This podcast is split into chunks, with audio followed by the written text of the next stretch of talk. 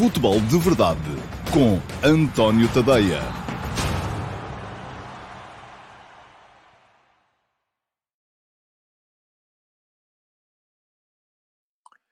Ora, então, olá, muito bom dia a todos e sejam muito bem-vindos à edição número 636 do Futebol de Verdade para quinta-feira, dia 18 de agosto de 2022, dia após a, a vitória do Benfica sobre o Dinamo de Kiev em Lodz, na Polónia, 2 a 0 e um, um pé e meio do Benfica já na fase de grupos da Liga dos Campeões, onde já estão o Flóculo Porto e o Sporting. Portanto, em princípio, a não ser que as coisas corram muito mal na segunda mão, e muito francamente não acredito que isso possa vir a acontecer, teremos outra vez três equipas portuguesas na Liga dos Campeões. O que tem os seus aspectos benéficos, como é natural, para, para os clubes, em primeiro lugar, porque os três vão receber bom dinheiro, muito mais dinheiro do que receberiam um, se algum deles que estivesse na Liga Europa. Um, tem para já também benefícios, e eu um destes dias volto a explicar isso aqui em termos de ranking, porque a entrada na Liga dos Campeões dá desde logo um, um bom bónus.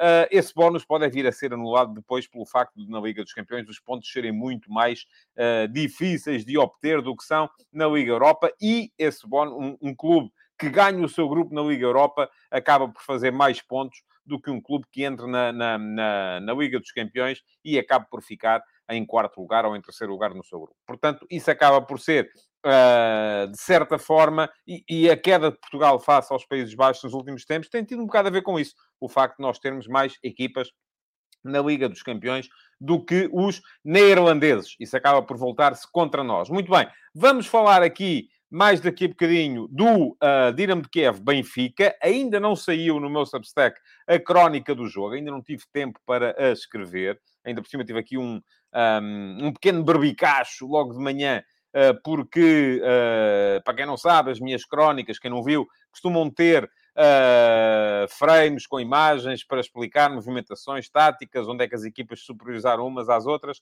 e uh, não fica fácil obter as imagens da, da transmissão dos Jogos da Liga dos Campeões por uma questão creio eu que seja de direitos, uh, não fica, quando se faz os print screens, aquilo não sai nas condições em que, eu, em que eu queria que saísse. Mas está resolvido, só vou ter é que escrever mais daqui a bocado, portanto vamos ter a crónica lá mais logo ao final, ao final do, do, do, do dia desse Dinamo de Kiev-Benfica. Para já, aquilo que tem que fazer, como é tradicional, e vocês também já alinham na coisa, é desejar os bons dias a todos aqueles que já comentaram, apareceram e comentaram na emissão de hoje. Miguel Silva, Amadou Jaló, César Gonçalves, Jaime Abreu, Miguel Maia, Tiago Monteiro, calculo que não seja o ex-piloto de Fórmula 1, Ricardo Magalhães, Rui Santos, também calculo que não seja o meu colega jornalista, uh, Domingos Ulossa, Bruno Gomes, Ponte Ferreira, Paulo Machado, Emanuel Dantas, João Lopes, tivemos há bocadinho um arrufozito no uh, Twitter. E João, deixe ficar por aí. Não vou entrar em diálogo consigo, mas vou explicar aqui uma coisa que eu acho que é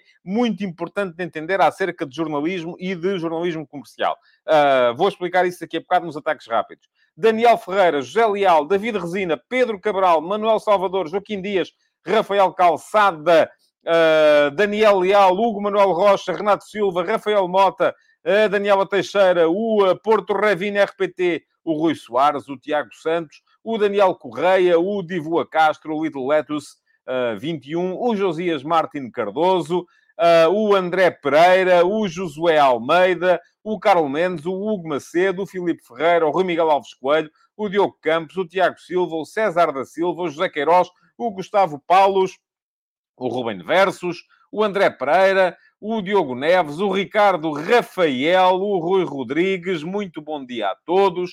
Uh, e vamos então, uh, o André Furtado que acaba de chegar, vamos então arrancar com o futebol de verdade de hoje e uh, para o fazer vou ter que pôr, como ponho sempre aqui, o, o cronómetro a funcionar. Ontem voltou a ser dia de fazer pão, portanto tenho que mudar aqui o, o, o, o, tempo, mas já está. Meia hora, daqui a meia hora, toca a buzina e vamos embora. Entretanto, já apareceram o André Oliveira e o Fernando Anacleto. O André Oliveira diz já é a segunda vez que vem de polo vermelho quando joga o Benfica, acho que faz muito bem. Aliás, o Josias já se tinha metido comigo. Uh, e o André Pereira também, o Paulo hoje em homenagem ao Benfica, e o Josias é que me tinha dito, hoje foi a esposa a escolher o Paulo novamente. Não, vou-vos explicar, isto é uma parte da minha intimidade, mas pronto, posso explicar aqui também naturalmente. Eu, normalmente, como trabalho em casa, estou muito mais informal, mais informal do que isto até. Estou de t-shirt, uh, t-shirts velhas, enfim, é muito assim que eu, que eu trabalho cá em casa. E, geralmente, visto um polo, para não aparecer muito desmazelado à vossa frente, vou tomar um duche antes do futebol de verdade, uh, visto um polo e venho fazer o futebol de verdade, e a seguir disto e volto a vestir a t-shirt para estar mais à vontade. Ora, se não saio depois, o que é que acontece? Os polos vão ficando ali e, muito francamente, por causa de meia hora, uh, não os vou pôr imediatamente para lavar. Portanto, este polo que eu tinha vestido uh, na semana passada, voltei a, a vesti-lo agora e vou depois a seguir, sim, vai para lavar. Pronto, ficaram a saber um pormenor íntimo da minha gestão uh, da casa. Pergunta-me o João Lopes se ainda se faz pão depois da pandemia. João, faço. Já fazia antes e voltei a fazer depois. Uh, faço pão em casa e olho que um dia destes faço aqui um futebol de verdade especial dedicado à minha receita de pão uh, e vão ver que há aí muita coisa que, uh, enfim, é melhor, é mais saudável. Mas vamos, enfim, vamos embora, vamos em frente. Vamos em frente, vamos primeiro que tudo para, para a pergunta do dia.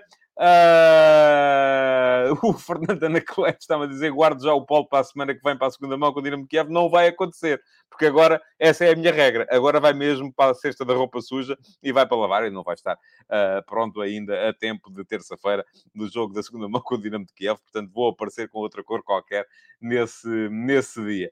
O, o... Isto não é difícil. XDGS Pizinho vezes 3 obriga o nosso amigo a justificar tudo, só vocês. Ouçam, eu acho piada este tipo de histórias. É, enfim, mas já estamos a gastar demasiado tempo com isso. Uh, e vamos então seguir em frente um, com o programa do dia, porque também não haverá com certeza muito tempo e depois temos que uh, avançar. Vamos lá. Pergunta do dia de hoje. Vai para o Duarte Ferreira. Uh, muito obrigado, Duarte, pela sua pergunta. E pergunta-me o Duarte. Todos sabemos que o CR7, Cristiano Ronaldo, esteja em clube estiver, irá ao Mundial e vai jogar de certeza absoluta. A minha pergunta é: se o Sporting não seria a melhor opção para ele? E será que o Amorim adapta a equipa ao Cristiano Ronaldo? Duarte, muito obrigado pela sua pergunta. Deixem-me lembrar-vos uh, de uma coisa: é que uh, para terem a pergunta do dia, não basta deixarem comentários no live chat. O live chat não dá para depois pegar uh, uh, uh, no, no, nas vossas perguntas e usá-las para a pergunta do dia a seguir. Têm que pegar nos vossos comentários, podem já guardar, fazer copy-paste e pegar nos comentários e colocá-los depois na emissão gravada. Pegam neles, colocam lá nos, na caixa de comentários da emissão gravada e aí sim são eventualmente selecionáveis para serem pergunta do dia na emissão de amanhã. Um, portanto, Uh, quem quiser habilitar-se a isso, já sabe, é depois, mais daqui a bocadinho, à tarde, logo à noite, chegar lá, meter na emissão gravada as perguntas e elas poderão eventualmente vir a ser selecionadas para a pergunta do dia da manhã. Outra coisa que podem fazer é, neste link que eu vou deixar aqui depois também na emissão gravada, uh, inscreverem-se no canal, que é para uh, serem avisados, se ativarem as notificações, é, basta clicar em cima do sino depois e serão avisados sempre que eu entrar em direto para mais um Futebol de Verdade. Só para vos dizer, eu inscrevi-me no meu canal, ativei as notificações e há bocadinho, quando cliquei aqui no botão para entrar em direto, o meu telefone imediatamente me deu a notificação a dizer que eu ia entrar em direto. Portanto, é só isso que têm que fazer. E assim não vão perder mais nenhuma uh, edição do uh, Futebol de Verdade. Agora, para responder à pergunta, Uh, e já vocês, calhar, já nem se lembram qual era, eu vou voltar a colocá-la aqui, do Eduardo Ferreira. Se o Sporting seria a melhor opção para o Cristiano e será que o Amorim adapta a equipa ao Cristiano? Muito bem, vamos lá. Eu acho que o Sporting aqui não é melhor nem pior. volto a dizer aquilo que sempre achei. Acho que o Cristiano só virá para Portugal se lhe falhar a possibilidade de estar num clube que joga a Liga dos Campeões, numa das cinco grandes ligas porque ele tem, aliás, não sei se já viram, o próprio Jorge Jesus já falou sobre isso, relativamente à hipótese, ainda mais remota, digo eu, perdão, de o Cristiano ir jogar para o Fenerbahçe. Uh, portanto, não acredito, uh, para já, que isso venha a acontecer, acho que ainda não é a altura, uh, embora já me tenha passado pela cabeça, perdão, já me tenha passado pela cabeça que isso podia vir a ser eventualmente uma possibilidade na sequência de toda esta uh, uh, questão relacionada com Mateus Nunes. E é isto que diz aqui o Jorge Almeida. O Ruben Amorim não deve querer o Ronaldo na equipa, deixaria de ser onde vai um vão todos. É um bocado isso. Uh, Eu até admito que sim, que possa... E, e passou-me pela cabeça essa hipótese. Porque quando o Sporting Uh, porque não encontro muitas justificações para o Sporting ter vendido o Mateus Nunes neste momento, ainda por cima, neste momento, porque já tinha feito um bom lucro nesta janela de transferências. Não encontro muitas justificações para o Sporting estar assim tão necessitado de vender. Portanto, a única situação aqui que poderá fazer algum sentido na minha cabeça, e já o expliquei aqui, é haver aqui uma, uma espécie de uma. De um acordo ou, de, ou dos interesses do, do, do empresário estarem a falar um bocado mais alto aqui neste momento.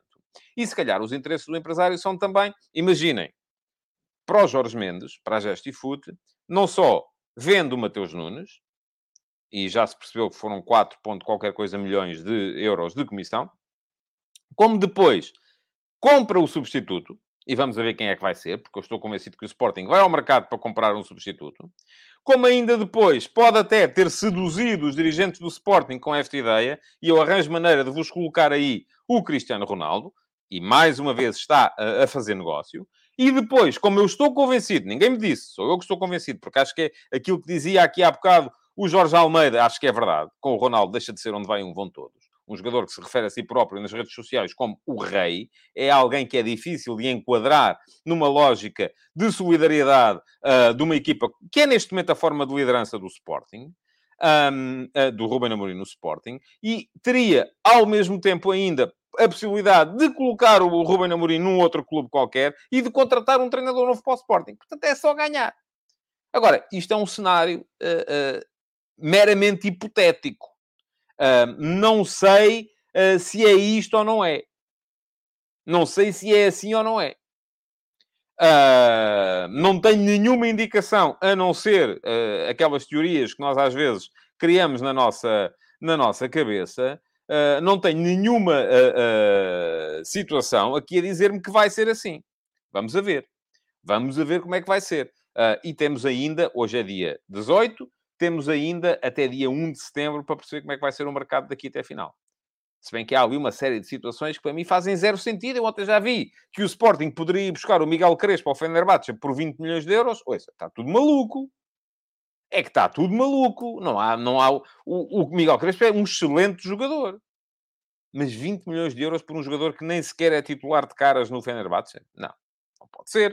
Uh, isto aí só se for mesmo uh, para, uh, lá está, fazer circular o dinheiro. Vamos ver, vamos aguardar. Já tive uh, muita gente saudosa do tempo do antigamente no Sporting. O antigamente é o, o período Bruno de Carvalho uh, a comentar no Twitter, sobretudo, uh, o, meu, o meu texto sobre Mateus Nunes do outro dia, um, a dizerem que e tal, uh, isto só prova que não sei o quê, o dinheiro entrou, onde é que ele está, e, e a Assembleia de Destituição, e isto, e, enfim, vai sempre tudo parar ao mesmo sítio. Para mim, ainda é cedo. Para já, as indicações que tenho são as de que o negócio, do meu ponto de vista, faz pouco sentido.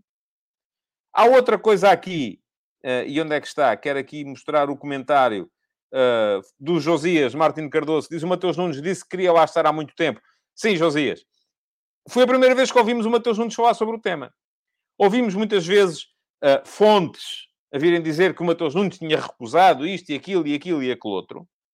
Agora ouvimos-lo dizer que, afinal de contas, já queria lá estar há muito tempo. E vem logo as teorias. Ai, está tudo a ridicularizar o que disse o Rubén Amorim e o... Enfim, está... Eu acho que isto ridiculariza cada vez mais, de facto, o jornalismo que vamos fazendo todos, ou que vamos tendo todos por aí.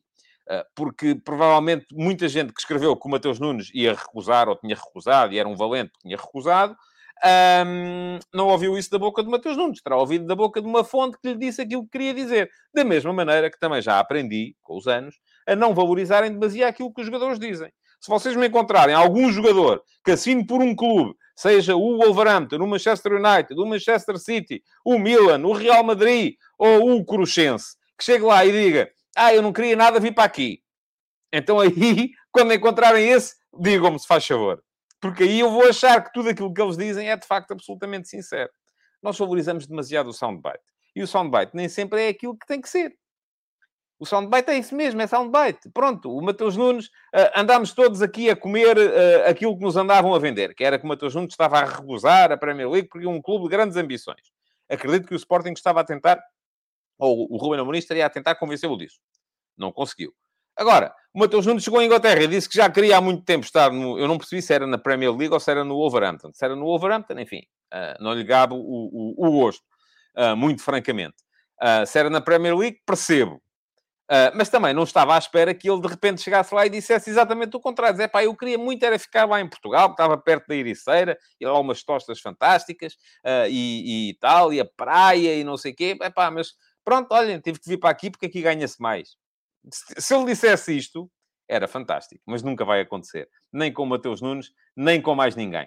Uh, pronto, vamos lá.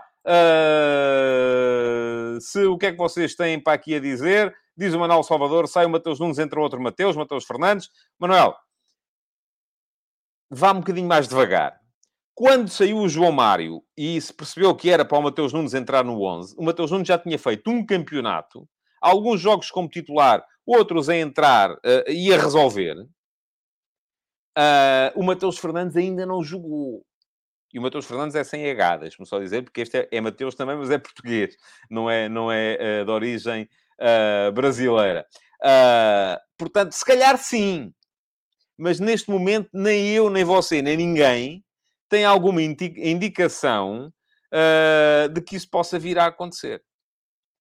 Uh, diz o Pedro Botelho, o Sporting não era obrigado a aceitar a proposta, logo era uma questão financeira do clube, ou não, pode ter aceito por outra, aceitado por outra razão qualquer. Uh, muito bem, vamos seguir em frente. Um, o Ruben Ponte está, uh, está de acordo comigo relativamente ao Matheus Fernandes. O miúdo tem 17 anos, precisa de tempo. E a questão não é só a idade que tem. O, o, o, o Nuno Mendes, quando entrou na equipa, tinha 18 anos. Não é por aí. A questão é que antes dele lá chegar, não se pode de repente começar a dizer, é pá, está aqui outra. Isto não, não é. Houve uma altura em que no Benfica se via um bocado isso. Quando saíram ali dois ou três jogadores seguidos da formação. A seguir a, passaram a achar que davam um pontapé numa pedra no Seixal e saía lá de baixo um craque. Vamos todos com calma. Uh, isto é preciso, é preciso ter, uh, ter tempo. O Paulo Neves pergunta-me se o Ruben Amorim foi desautorizado. Eu acho que o Ruben Amorim não estava à espera que isto acontecesse. Aqui não se trata de ser desautorizado ou não ser. Uh, tal como o Sérgio Conceição não foi desautorizado quando o Luís Dias foi vendido. Um, acho que ele não estava à espera que isto acontecesse e por isso mesmo disse aquilo que disse ainda no outro dia, na semana passada. Uh, agora, ele não, tem, não, não foi desautorizado porque ele não tem que autorizar. Aqui, vamos lá ser claros, quem decide é quem está na SAD. Depois, se de repente. Uh, eu, e, mas acho que o treinador deve ter uma palavra a dizer, sempre, como é evidente. Uh, mas Uh, agora, a questão é, uh, diz-me aqui o, o, João Lopes que o Sérgio Conceição não me disse que o Dias não ia sair. O Ruben Amorim também não disse que o Mateus Nunes não ia sair. Disse que estava feliz porque o jogador estava a recusar uma proposta que lhe mudava a vida. Não disse, ele não vai sair. Aliás, ele até disse, se ele sair, um minuto depois terei que ter uma solução. Portanto, eu não percebo onde é que vocês estão a achar eh, que isto, que ele disse que o, que, o, que o Mateus não ia sair. Vamos seguir em frente, temos que seguir em frente, temos mais assuntos para tratar, não há só esta questão para o programa de hoje e por isso mesmo vamos entrar desde já nos ataques rápidos, porque eu quero, e vou já dizer, não vou entrar em diálogo sobre este tema.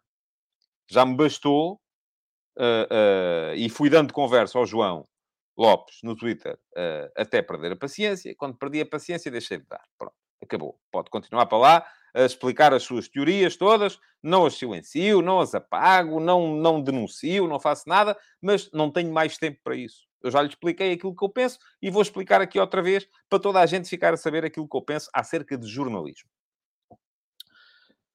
Estou satisfeito com o jornalismo que temos? Não, já disse lá atrás, não estou. Não acho que seja fantástico. Não, não é. Uh, agora, é preciso percebermos aqui uma coisa relativamente ao jornalismo e eu vou deixar aqui um link também para quem não se lembra uh, de um texto que eu escrevi aqui há tempos, quando decidi lançar-me uh, numa, numa nesta aventura do Substack, que é ter de vos pedir a vocês para subscreverem e pagarem para ler aquilo que eu escrevo. Nunca tinha feito isto na vida. Nunca tinha vendido o meu trabalho na vida.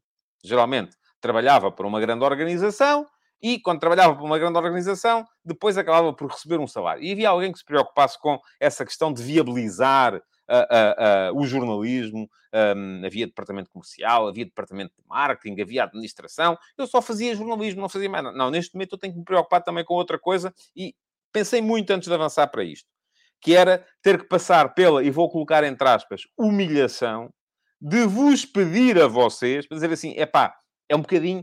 Eu, quando era miúdo, ia muitas vezes em, em excursões com os meus, com os meus avós, uh, e, no fim, vinha sempre alguém com um chapéu uh, pedir uma moedinha para o motorista. E eu, eu, estou, sinto, às vezes sinto-me um bocado nesse papel. O papel de andar com o chapéu, ou como os artistas de rua, enfim, que não são, são profissões absolutamente dignas, não há nenhuma indignidade nisso, mas eu é que nunca está, não estava habituado a isso, de terem que pedir uh, às pessoas para contribuírem, para pagarem. Mas há uma coisa que nós temos que manter sempre na nossa cabeça o jornalismo custa dinheiro.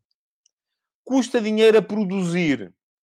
Uh, As televisões têm que ter estúdio, têm que ter operadores de câmara, têm que ter caracterizadores, têm que ter produtores, têm que ter iluminadores, têm que ter, enfim, jornalistas, um, têm que ter despesas de reportagem, portanto, aquilo custa dinheiro.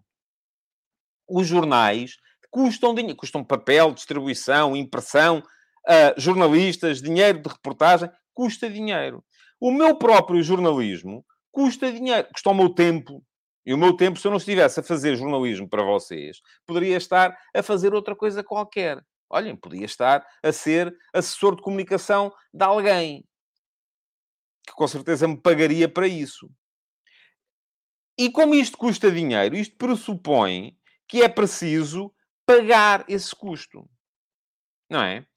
Há dois modelos fundamentais para pagar este custo. O modelo número um é o modelo, é, é o modelo audiências. É o modelo. Desculpem lá. Diz, tenho que ler. Diz o Correio é fixe podia estar a fazer pão para fora. Podia. Olha, há coisas que eu faço. Podia, podia, podia montar uma, uma empresa de, de catering. Porque, vou partilhar convosco. Se há coisa que eu faço bem, algumas coisas, é cozinhar. Há dois modelos. Um modelo é o modelo comercial. O modelo comercial pressupõe que esse dinheiro do custo vem da publicidade. Isso vem da publicidade, e depois temos que ver consoante a dimensão do mercado. E alguém aqui dizia, uh, o Rafael Calçada, que o mercado português é muito pequeno para o modelo que eu estou a utilizar. Se fosse no Brasil, teria muito mais sucesso. Não tenho dúvidas nenhumas disso. No mercado americano, por exemplo, no mercado brasileiro, eu no outro dia percebi quanto é que ganhava o Casa Grande, que faz, fazia na Globo aquilo que eu faço na RTP. E fiquei doido. Como é natural. Fiquei doido. Uh, porque não tem comparação possível. Porquê? Porque o mercado é muito maior no Brasil. Ó oh, João, guarda, guarda eu já lhe vou explicar aquilo que o João quer saber. Uh, o mercado no Brasil é gigantesco. O mercado na América é gigantesco. Este modelo comercial de viabilização dos programas, das televisões, dos jornais, através dos programas de YouTube, através da publicidade, no mercado grande, funciona. E aí a questão é entre, ser, entre termos ganância ou apenas necessidade de sobreviver. Porque se tivermos ganância, e há muitos canais uh, norte-americanos que têm ganância e que vão sempre à procura de mais e mais e mais e mais e mais e continuam a olhar sobretudo para as audiências. Mas mesmo aqueles que não olham para as audiências continuam a ter, porque o mercado é tão grande que há sempre interessados no, no, no jornalismo sério em número suficiente para pagar a operação. Em Portugal isso não acontece. Esqueçam.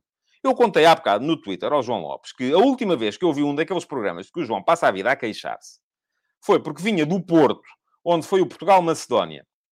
Eu vinha a conduzir e vinha ao meu lado o Jorge Andrade. Vínhamos os dois para Lisboa, uh, a seguir ao jogo. Ouvimos as conferências de imprensa na rádio e a seguir resolvemos que queríamos continuar a ouvir análise sobre o jogo. E o Jorge diz-me assim: epá, eu ponho aqui no telemóvel, eu não estive a ver, eu estava a conduzir, mas estava a ouvir, e o, e o Jorge estava a ver. Um, os programas de televisão uh, uh, de desporto, porque as televisões de cabo estão sempre a discutir desporto à noite. E aquilo que as televisões estavam a discutir era se o, o mal-estar entre Rafa e o Benfica, que já durava da semana e meia atrás, porque o Rafa não tinha festejado um golo que marcou contra não sei quem. A seleção? Não. Porquê? Porque a seleção não tem audiência. E vou abrir aqui uma exceção e vou ler este comentário do João Lopes. Se um jornal precisa defender e deixar de ser isento e imparcial para sobreviver, então esse jornal já está morto e não faz sentido existir. Nem mais. João, tem razão. Sabe qual é que é o segredo? É o segundo modelo. É o, modelo, o único modelo que serve um mercado tão pequeno como o mercado português. Que é vocês pagarem. É por isso que eu dei este passo uh, para entrar. E, e vocês, se, se, se vocês estão dependentes do jornalismo comercial, do jornalismo dos grandes grupos, estes grandes grupos em Portugal, para sobreviverem, para continuar a colocar na, no, à, à, vossa frente o jornalismo que vos servem, precisam de muita audiência, precisam de uma grande percentagem de audiência, porque o mercado é pequeno. Se o mercado fosse maior, era diferente. Na América é diferente. No Brasil é diferente.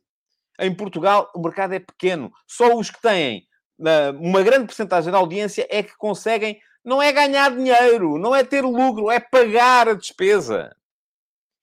O que é que isso nos, a que é que isso nos leva? À consciência de que precisamos necessariamente de ter um modelo de utilizador-pagador. E foi por isso que eu avancei para esta, para esta cruzada, vamos lá chamar-lhe assim em que vos peço, em tenho que passar pela humilha, humilhação, entre aspas, claro, não é nenhuma, de passar com o chapéu a dizer ponham aqui 5 euritos, faz favor.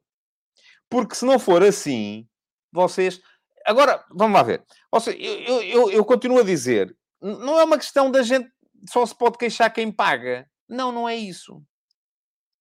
É uma questão de temos que perceber a realidade. Vocês podem se queixar mesmo que não paguem, como é evidente. Qualquer um se pode queixar se acha que está a ser mal servido. Agora, temos é que ter a noção da realidade que é o, uh, uh, uh, que é o, o mercado português e perceber que se nos colocamos na mão de... Ó oh, João, uma, uma ERC e uma comissão de carteira de jornalista mais interventiva, mas quem é que paga, João? Quem é que paga? O João está disponível para pagar? Por isso, não é pela ERC, é, é por ter uh, operações como esta que eu estou a tentar montar. E eu desde já, eu, eu, eu ainda no outro dia, o Fernando Meira uh, uh, fez uma, uma publicação no Twitter um, em, que, em que mostrava uma conferência de imprensa do Moreirense, tinha um jornalista. E depois, no meio disso tudo, alguém, não sei se foi um de vocês que aqui está, foi lá dizer: olha, ainda que há tempos o António Tadeia fez um futebol de verdade sobre o Vitória Sport Clube e teve metade da audiência. É verdade. É verdade, sim, senhores.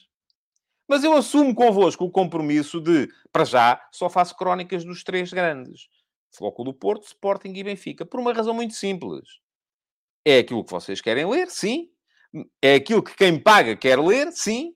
Mas também é aquilo que uh, uh, passou pela, pela, pela... Foram os três primeiros do último campeonato. E já assumi convosco o compromisso a seguir ao Mundial de reequacionar isto. Se de repente quem estiver à frente do campeonato for o Famalicão, o Braga e o uh, Gil Vicente, é pá, eu mudo.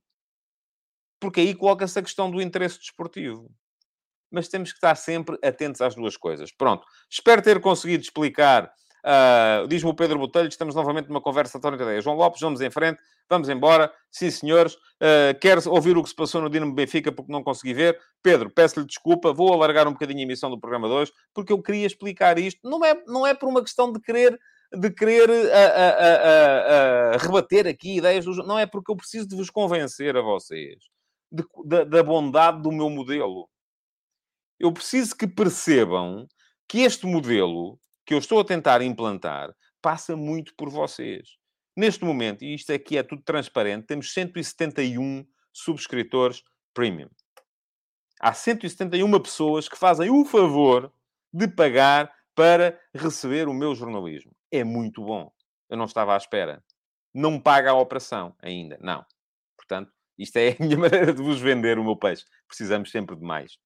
E quando, se no dia em que isto, em que isto pagar a operação, no dia em que o meu Substack, o Futebol de Verdade, forem operações autossustentáveis que se pagarem, se vocês acharem que eu estou a ir a, a, a, num caminho que não é o caminho do bom jornalismo, então aí sim dou-vos todas as, todas as condições, toda a legitimidade para se queixarem.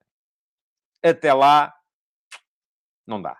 É preciso viabilizar as operações. Bom, vamos em frente. Mais ataques rápidos para hoje. Peço desculpa por ter ocupado tempo com isto. Não vou ligar nenhuma à buzina. Uh, e hoje vamos prolongar porque eu quero falar-vos também do jogo e de outra maneira não ia ter tempo. Ainda que, já sabem também, quem quiser ler sobre o jogo, a crónica analítica vai sair mais logo no meu Substack. Lá está. Só para quem paga. Lamento. É assim. Por acaso não fiz contas. Não sei se esta já é uma daquelas que sai de borba, mas acho que não.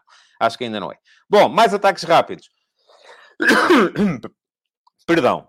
Um, está o Reino Unido todo uh, à nora porque o uh, Jim Ratcliffe é o homem mais rico do Reino Unido. Uh, parece que quer comprar o Manchester United. o Jim Ratcliffe já é dono do Nice, em França, do Lausanne, na Suíça, da equipa de Fórmula 1 da Mercedes, da equipa de ciclismo da Ineos e, um, além disso, uh, tem uh, agora, ao que parece, tentou comprar o Chelsea, não conseguiu, acabou por ser uh, vencedor à proposta feita pelo senhor Todd Bowley, mas parece que quer agora comprar o Man United. Eu acho que é importante termos clarificação no Man United neste momento. Não acredito que a questão se resolva uh, que a questão se resolva o, o, o, com, com, a saída dos Glazer, uh, mas de qualquer maneira, uh, creio que poderá haver aqui alguma clarificação quando isso acontecer, sobretudo com a nomeação de uma administração que perceba um bocadinho de futebol que é uma coisa que não tem acontecido. Ainda agora me parece que aquilo anda tudo um bocadinho a navegar. O Man United escolheu o treinador há muito tempo. Eric Ten Hag já se sabe que vai ser treinador do Man United há meses. Até ver, ainda andam à procura dos jogadores que podem mudar a equipa. Agora fala-se no João Félix, uh, no uh, uh, Casemiro, já se falou no. o, o diz-me aqui o José Queiroz que o Elon Musk está interessado, não está. Eu acho que isso é tanga mesmo, isso é treta de, de, das redes sociais, tanto quanto eu sei. bom, Uh, João Félix parece que recusou o Atlético de Madrid a proposta. Casemiro, uh, vamos a ver o que é que diz o, uh, o, o, o, Real Madrid. o, o De Jong não vai porque não quer sair do Barcelona. Enfim, e o Man United continua. O Vardy diz que vai, mas que não vai. e o, o, continua o Man United. Estamos a dia 18 de agosto e continuam sem saber o que é que, o que, é que querem fazer com a equipa. Diz-me aqui o Amadou Jaló falta saber se a família Glazer quer vender. Pois, eu acho que não quer. Porquê? Porque a família Glazer foi quem mais dividendos retirou de um clube de futebol no mundo. Aquilo para eles é um ganha-pão. E, portanto, não estão muito interessados em vender. Agora, a questão é que está a começar a gerar ali uma má vontade contra os donos, uh, que é muito superior àquilo que era uh, uh, habitual. Bom, Abel Ferreira está no meio do furacão no, no Brasil. Eu escrevi sobre o tema hoje de manhã. Tem aqui, vão ter aqui também o link para poderem ler o último passo de hoje. Uh, vou aqui muito resumidamente dizer aquilo que penso. Acho que não vejo ali, francamente, uma questão de xenofobia, uh, embora o facto do Abel ser estrangeiro seja importante para os brasileiros que uh, não estão habituados, como nós estamos, a ter influências estrangeiras no futebol. Nós tivemos os centro-europeus nos anos 20 e 30, os ingleses a partir dos anos 40, os brasileiros a partir dos anos 50 e toda a gente nos vem ensinar. Os brasileiros, como foram várias vezes campeões do mundo, têm um alfobre de talento gigantesco, não estão preparados para receber influências externas. E quando chega lá o Abel e abre um bocadinho mais o jogo e fala um bocadinho mais, enfim, aparece logo o Cuca a protestar, o Jorginho a protestar, o Mano Menezes a protestar, uh, e, uh, enfim, mas nenhum deles tem razão têm mais é que se atualizar. Porque se atualizarem, eu acho que o problema não é de xenofobia, é sobretudo de desatualização. Liga dos Campeões, o Karabakh uh, empatou com o Victoria Pilsen e o Victoria Pilsen em casa. E, portanto, o Victoria Pilsen está bem lançado para entrar também na fase de grupos. Uh, mais renhida, com certeza, a eliminatória entre o Maccabi Haifa e o uh, Estrela Vermelha de Belgrado. Para já, os israelitas ganharam por 3-2 e vão defender esta vantagem lá do, do outro lado, no, em Belgrado. há uma nuance aqui importante na questão do Estrela Vermelha, é que o Estrela Vermelha pertence à Gazprom. Uh, e depois da UEFA e da FIFA terem tido toda esta uh, velocidade para correr uh, com... Não liguem a isto hoje, hoje não quer saber da buzina. E o Alex Brito Nogueira há bocado estava-se a queixar que a live vai ser outra vez muito longa, mas eu hoje peço desculpa, tinha mesmo de uh, explicar isto. Porque também era em defesa do meu negócio. Peço desculpa estar aqui a, a, a gastar o vosso tempo, mas preciso de vos sensibilizar. Portanto, depois da velocidade com que a UEFA e a FIFA correram com os russos, agora uh, correm o risco de levar, e com o patrocínio até da Gazprom também, na Liga dos Campeões, correm o risco de levar com o Estrela Vermelha na Liga dos Campeões, e eu neste momento acho que está mais para aí do que para o outro lado. Muito francamente, vamos a ver, fico expectante para ver como é que vai correr a segunda mão. Depois, por fim, temos hoje uh, AZ Alkmaar, Gil Vicente, um jogo muito complicado para o Gil Vicente. O Alkmaar já deu lá 7-0 ao Dundee United, eliminou o Tuzla com 1-0 e 4-0. Acho que o Alkmaar é favorito. Gosto de acreditar que o Gil Vicente pode ter uma chance. Porque já vos expliquei isto aqui na semana passada, e se calhar amanhã voltaremos a falar brevemente sobre isso, eh, que o, uh, este jogo é fundamental para a sorte do ranking da UEFA, ou da nossa posição face aos Países Baixos no ranking da UEFA esta época porque implica que um país vai ter um, mais um clube a pontuar e o outro país vai ter menos um clube a pontuar. Isto vai ser fundamental. Agora, grande polémica em torno da questão do adiamento. Uh, porquê? Porque o AZ adiou o jogo do próximo fim de semana com o NEC, porque o Benfica adiou o jogo do próximo fim de semana com o Passo de Ferreira e o Gil vai ter de jogar contra o Famalicão. Tomei atenção a, a toda essa polémica, tomei atenção às declarações uh, uh, do, do, do Ivo Vieira ontem na antecipação deste jogo com o Aze Alkmaar. Uh, o Ivo diz, bom, tem que, que lidar com isto como é e tal, não sei o quê. Em nenhum momento o vi contestar a questão. E não o vi contestar a questão, tanto quanto eu julgo, por uma razão muito simples. E já expliquei isto ontem também a algumas pessoas que me vieram aqui dizer que era uma vergonha uh, que o Benfica tivesse adiado o jogo e o Gil Vicente não o tivesse feito. Não sei não sei mesmo se o Gil Vicente pediu o adiamento do jogo com o Famalicão. Mas, volto a dizer, em Portugal, eh, as competições regem-se pelos regulamentos. Os regulamentos são os clubes que os fazem. E os regulamentos dizem que para haver um adiamento, tem de haver aprovação do outro clube. O Passo de Ferreira teve que aprovar o adiamento uh, do jogo com o Benfica. O Gil Vicente, das duas, uma, ou não pediu o adiamento com o Famalicão, do jogo com o Famalicão, ou pediu e o Famalicão não aceitou. Da mesma forma que eu não percebo qual é a vantagem, muito francamente, do Passo de Ferreira, em vez de jogar agora com o Benfica, adiar o jogo para dia 30, quando podia ter um Benfica mais focado noutras coisas. Não sei até que ponto é que isto é assim ou com mais molho, não faço a mínima ideia. Agora, se houvesse aqui, de facto, alguma irregularidade, com certeza que o Gil Vicente já se teria queixado dela. Não se queixou. Portanto, as duas uma. Ou é porque fizeram a geneira e não pediram o adiamento, ou é porque pediram o adiamento e o Famalicão não deu. E eu volto a dizer, não sou favorável aos adiamentos dos jogos. Uh, agora temos aqui uma visita. O meu gato resolveu ouvir, uh, perceber o que é que se passava aqui em cima. Vamos a ver se isto não vai dar, não vai dar galho. Bom, uh, ou é porque não pediram o adiamento e ou é porque pediu o adiamento e o adversário não aceitou. Portanto, das duas, eh, eh, uma destas situações se verifica. Eh, a questão que se coloca aqui é eu sou contra os adiamentos, o direito a adiar os jogos por si só, já se foi embora, isto abanou por causa disso, só para defender os interesses das equipas que estão nas competições europeias. Porque também há outros interesses, e, que são os interesses das equipas que vão jogar contra essas equipas e eu não percebo qual é o interesse do Passo de Ferreira em aceitar o adiamento do jogo com o Benfica. Bom, vamos seguir em frente. Vamos então para o jogo de ontem e entramos então no ataque organizado.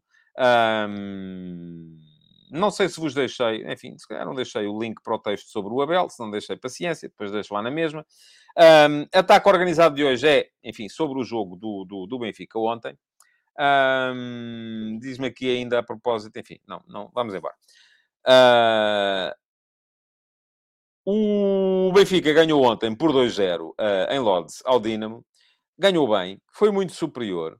Uh, e, ao ser muito superior, deu já, enfim, já vos disse aqui, acho que tem um pé e meio já na fase de grupos da Liga dos Campeões, mesmo com a entrada uh, do Sidor Chuk e do Garmash não vejo maneira do Dinamo de Kiev chegar à luz e ganhar ao Benfica por dois golos. Não me parece que... Acho que a grande esperança do Mircea Lucescu para o jogo de ontem era Uh, jogar, como não, acho que disse isso aqui ontem, se não foi aqui, foi na RTP3, todos ao ataque, todos fechadinhos lá atrás, uh, e ficar à espera, pelo menos, de manter o 0 a 0, para depois, repetindo isso, uh, vir eventualmente conseguir fazer uma gracinha ao, ao, ao Estádio da Luz. Agora, a maneira, o posicionamento do. E pergunta-me aqui o Luís Ventura se o Benfica me surpreendeu. Não, o Benfica jogou como tem jogado sempre. E eu tenho explicado isso sempre nas crónicas analíticas dos jogos que tenho feito. E vou deixar aqui depois o link para a crónica analítica do jogo de, do jogo de ontem. Ainda não, não vai ser já, vai ser só ao final da tarde, mas vai ficar aí.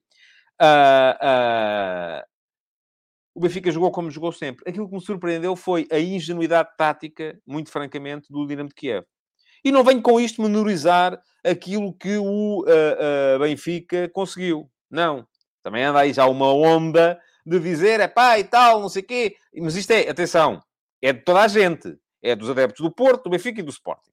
Que é, ah, e que sempre que jogam connosco e perdem é porque são fracos e tal. Quando jogam com os outros já são fortes. Não. O Dinamo de Kiev apareceu a jogar, a defender em 4-4-2. E eu vou explicar isso na crónica depois. Uh, uh, lá está, está aqui já a dizer o Tasca hoje. Então, mas antes do jogo ia ser o jogo mais difícil do Benfica e agora não prestam. Ha, ha, ha, ha, ha. Não, não disse nenhuma coisa. Eh, por acaso disse que ia ser o jogo, o jogo em que o Benfica podia ter mais dificuldades. Depois do jogo, olho para isto e vejo que quem causou mais dificuldades ao Benfica este ano foi o Casa Pia.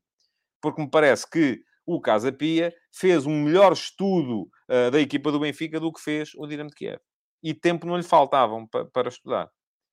A questão é que, e eu vou mostrar isso depois com imagens na crónica analítica, uh, quando o Benfica centrou os seus três atacantes no espaço interior, o Benfica jogou sempre, tal como jogou com o Casa Pia, com três atacantes no espaço interior, o, uh, uh, além do Gonçalo Ramos. Gonçalo Ramos e depois o João Mário à esquerda, o Rafa ao meio, o, o David Neres uh, à direita, todos muito no espaço interior. Lançava, projetava os dois laterais e houve capacidade do Casa Pia para defender, porque juntou mais as linhas e o Dinamo de Kiev nunca foi capaz de o fazer para tapar a entrada da bola nestes jogadores e, ao mesmo tempo, para tapar a, a, a entrada da bola nos laterais. E o Benfica conseguiu sempre fazer isso. Uh, Rafael Mota pergunta: esse Dinamo de Kiev foi o que eliminou Jorge Jesus, agora já é fraco? Não, não é fraco. Não estou a dizer que é fraco. Estou a dizer que o Benfica foi capaz ontem de uh, explorar aquilo que é uma debilidade, todas as equipas têm debilidades, do Dinamo de Kiev. E fê-lo com grande categoria. Diz-me aqui o uh, João Ramos que o Benfica não pressionou tanto como tem pressionado e isso deve ter surpreendido o Dinamo.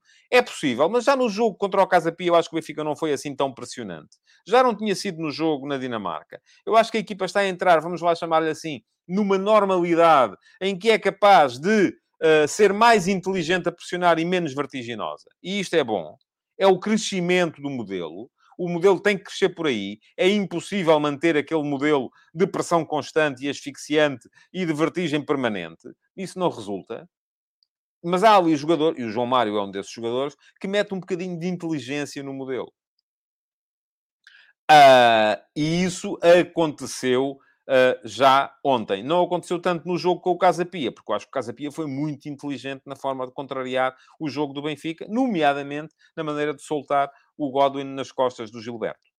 Uh, coisa que o Dinamo raramente conseguiu fazer. Vou explicar isso tudo, de qualquer maneira, uh, na crónica, já sabem, o Benfica foi superior, ganhou com toda a justiça, uh, de repente o Dinamo não é a pior equipa do mundo, não, o Benfica não é a melhor equipa do mundo, também não, mas foi claramente superior e um, acho que mereceu inteiramente o resultado. É verdade, como disse o Roger Schmidt no final, que o Dinamo teve um par de ocasiões em que o Vlaco Dimos foi importante, mas o Benfica, na primeira parte, podia ter uh, feito o resultado chegar aos 4 a 0, sem dificuldade nenhuma. Na segunda parte, vimos o Benfica a gerir muito mais, vimos um Benfica muito mais tranquilo, uh, vimos um Benfica à espera do adversário, o adversário sem uh, capacidade no, no, no, no, no, ataque organizado. Pergunta-me o José Almeida se eu acho que o Enzo jogou mal. Acho que não foi dos melhores ontem. Acho que... Mas, enfim, o Benfica... É curioso que ainda ontem, no, no 360, na RTP, Uh, o, o... E as pessoas gostam sempre muito de ver os jogos do ponto de vista individual. Quem é que é o melhor? É este. Quem é a figura? É este. É aquele. É o outro.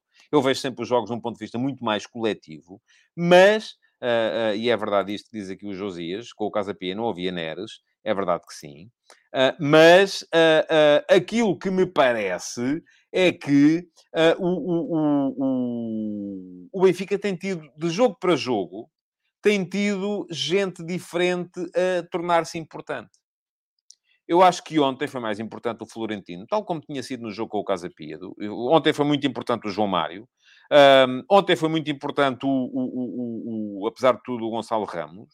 Foram importantes os laterais. Uh, mas noutros jogos já tinha sido muito importante o Enzo. Noutros jogos tinha sido muito importante o Rafa. E o Rafa acho que foi muito importante no jogo com o Casa Pia. Foi o único jogador a meter ali a, encontrar o espaço onde ele estava. Uh, e, portanto, eu acho que esta tem, este tem sido o grande mérito do Benfica. É que vai desviando as atenções uh, que são dadas às principais figuras de uh, um para outro jogador, de jogo para jogo. e de resto há aqui muita gente a dizer. O Bruno Dias diz que Neres é muito craque, fez falta nesses dois jogos. diz o Ricardo Magalhães, João Mário encheu o campo. A Daniela Teixeira, que o meu MVP de ontem foi o João Mário. Uh, e o uh, João Ferreira diz que o Vlaco Dimos também fez um bom jogo. É verdade, sim senhor, teve ali um par de intervenções muito, muito positivas. Bom, uh, já sabem, vai haver crónica analítica hoje mais ao final da tarde no meu Substack, para quem quiser ler com imagens e explicando estas coisas que eu estava aqui a dizer.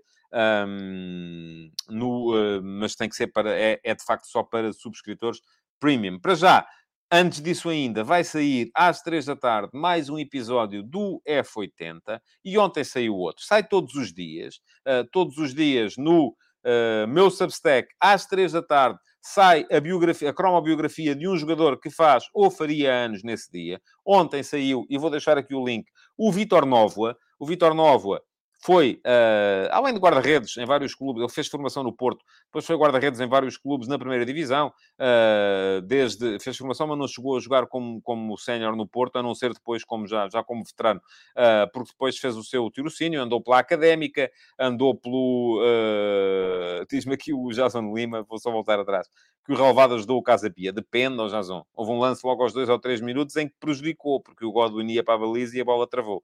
Isso aí, o Relvado é sempre igual para os dois. Um, bom, o João Lopes, como estou a falar de um jogador que passou pelo Porto, já acha que é um jogador mítico, muito bem. Um, mas estava a dizer, o Vitor Nova, formação no Porto, depois foi guarda-redes na Académica, passou pelo Vitória Sport Clube, passou pelo Grupo Esportivo de Chaves, foi para o Floco do Porto na ponta final da, da carreira, já para funcionar um bocadinho como uh, estabilizador de balneário, como alternativa, e nem sempre segunda alternativa, ao uh, Vitor Bahia. Foi campeão ainda ali duas vezes, embora jogando apenas já depois do campeonato ter sido ganho. Uh, acabou ainda no Vitória Sport Clube, mas sem jogar.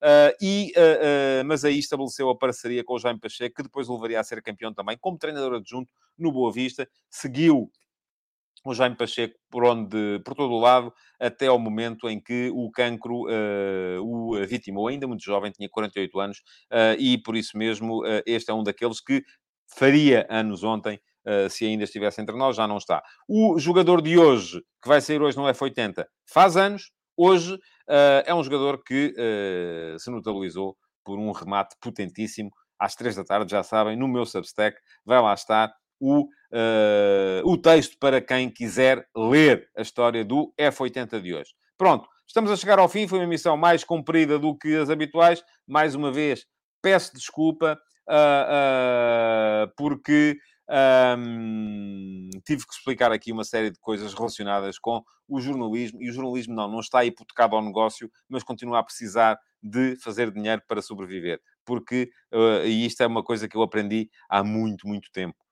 A, única, uh, a única coisa que trabalha de borla é o relógio, e mesmo assim temos que lhe dar corda ou que lhe meter pilhas, uh, porque o resto, tudo isto custa dinheiro. E como custa dinheiro, se não houver das duas uma, ou há publicidade e temos que nos vender aos interesses da maioria, ou não há publicidade e temos que nos vender aos interesses de quem paga para ler e quem acredita na nossa idoneidade e na nossa honestidade. Eu acredito na minha idoneidade, na minha honestidade. Acredito no modelo de jornalismo feito rigorosamente ao meio que é isso que eu tento fazer aqui. Aqueles de vocês que acreditam nisso também e não querem ver-me resvalar uh, para um modelo de supremacia das audiências, do comercialismo e da publicidade, só há um caminho a fazer, que é uh, tornarem-se subscritores do meu Substack. E o link também vai ficar aí, é tadeia.substack.com. Bom, muito obrigado por terem estado aí. Deixem o vosso like na, hum, na emissão de hoje.